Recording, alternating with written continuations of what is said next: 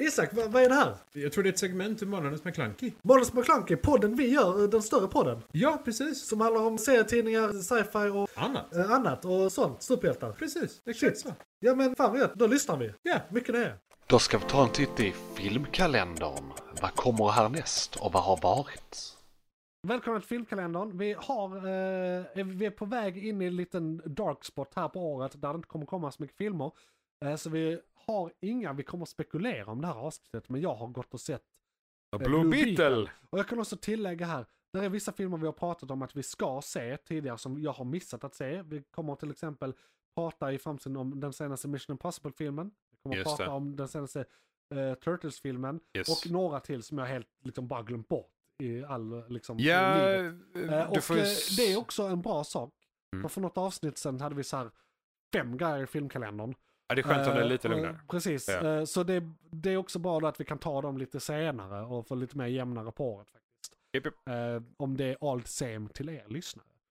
Eh, Det är så det. att säga. Ja, det hoppas jag. Ni har inga val. Nej, ni har inget val. McClunkey! Men Blue Beetle då? Du har inte sett den Isak? Det har jag. Nej, jag fastnade för de andra två. Så jag har inte hunnit se Blue Beetle tyvärr. Ja. Eh, borde jag gjort. Men eh, go for it. Ja, och eh, eh, ingen spoiler här. Nej. Eh, vi brukar eh, ha en liten spoiler-del kanske i filmkalendern, men i och med att du inte sett den och du är Nej, i och det, det blir ingen recension på detta sättet egentligen. Du får, du får ta en liten information där bara rakt upp och ner. Ja, jag tar så här, eh, bara beskriver min upplevelse av filmen. Do it. Och eh, innan jag gör det vill jag bara prata om att eh, förra gången spekulerade vi i det här med utseendet av filmen. Och, för det är officiellt sett den första filmen i James Gunns nya universum. Yes. Eh, men det var den sista filmen i det gamla universumet innan de kom på att det inte Men de var har det. gjort om och klippt in Ja, och ändrat lite. Så, ja, ja. precis. Ehm, och jag tycker looken av den är lite mer MCU-ig. När Snyderverse var ju väldigt mörk. Phase 4 eller före MCU? Alltså, Fas 3 kanske, kanske Ja. inte Iron Man 1 men någonstans i mitten. ja men de Alltså, lite mer utseendet. seriösa så här. Ja, alltså det, det är krispigt och glatt och färgglatt och roligt. M- men det är inte, man kan tänka till exempel om man säger uh, jämför med uh, jämför, uh, uh, superhjältedräkten. Ja, Där har vi liksom top tier i utseende är Iron Mans dräkt Iron Man 1 för den var praktisk. De ja. filmade en riktig dräkt. Du kan liksom inte komma till bättre eh, liksom, kvalitet. Man säger så här. Och sen då i den lägre änden av kvalitet har vi Iron Hearts eh, dräkt i Ja, Black. Panther 2 som är Ja. rätt bedrövlig för den ser ut att vara liksom i från ett datorspel. I scrap. Eh, det är fruktansvärt dåligt. Japp. Eh, den, den här är någonstans mitt emellan dem. I, Ja, ja. i liksom, ja ah, men det här ser ändå ut att vara en dräkt som finns Hyfsat i, i liksom. världen. Liksom. Ja. Jag, jag, jag köper det här. Så på det sättet har jag inga synpunkter. Eh, det är liksom good enough. Och jag tyckte filmen var väldigt bra, men det hade... Eller nej, det gjorde jag inte, men den var... Fan, det här är svårt att beskriva. För att på pappret så är det här inte en jättebra superhjältefilm. Men det var väldigt många delar av filmen som räddade upp den. Så att den ändå är Ah, bra liksom. som- För att det är en väldigt generisk eh, superhjältestory som vi har sett tusen gånger förr. Bara annan karaktär. Eh, det, det är lite, en, ja, kan man säga, det är lite som en blandning av eh, Iron Man, Ant-Man och Shazam. I hur liksom superhjältestoryn är.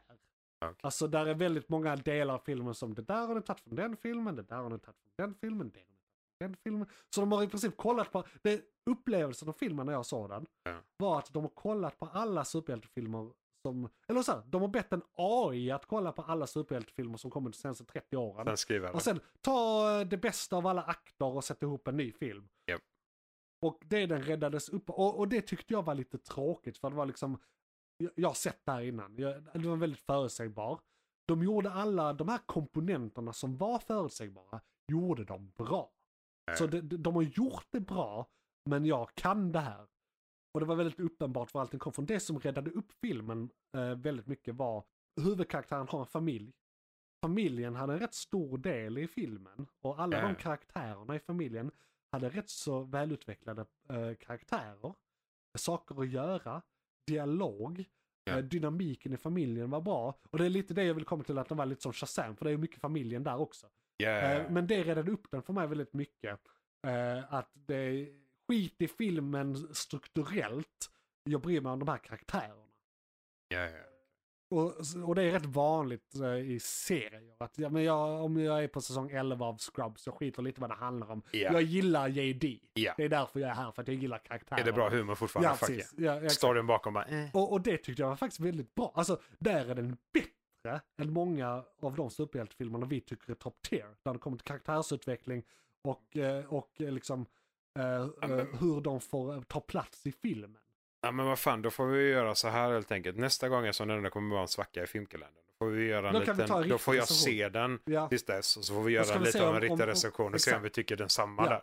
För det låter ju som att det kan vara ett intressant koncept att prata om i så fall. Och, och ehm, en annan del av filmen, eh, det är väl ingen spoiler så för så, det här finns som serietidningar, men Blue Beetle är också en, en mantel som har, eh, eh, har passats eh, eh, från generation till generation. Det är Green Lantern. Alltså att kraften går i, Ja, gener- precis, det finns inte, många inte som har. generationer, men, men att den går till samtidigt. nästa också. värdiga. Eh, Liksom. Men, Ja, ja men som till exempel det finns tre stycken Ant-Man och den eh, vi såg i filmen var väl typ den andra. ja. Eh, och, och här är det den tredje Blue Beetlen det handlar om. Och jag gillade delarna som hade med de två andra att göra också. Och de delarna av filmen eh, gav mig väldigt bra känsla inför James Gunns vidare universum.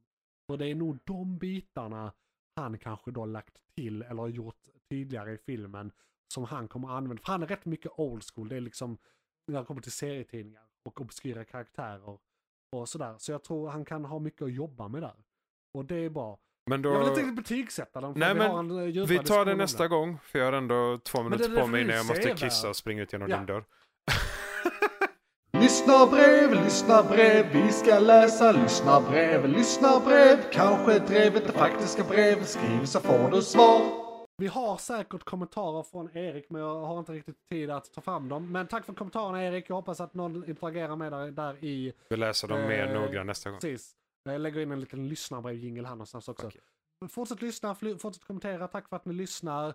Och det där var definitivt en eh, podcast. Gå och kissa med dig Isak.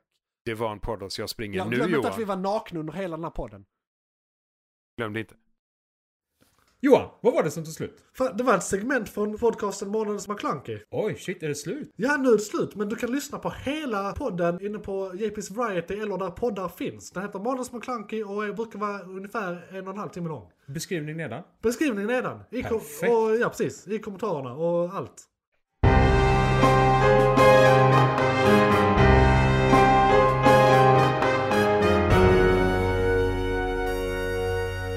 McClunkey!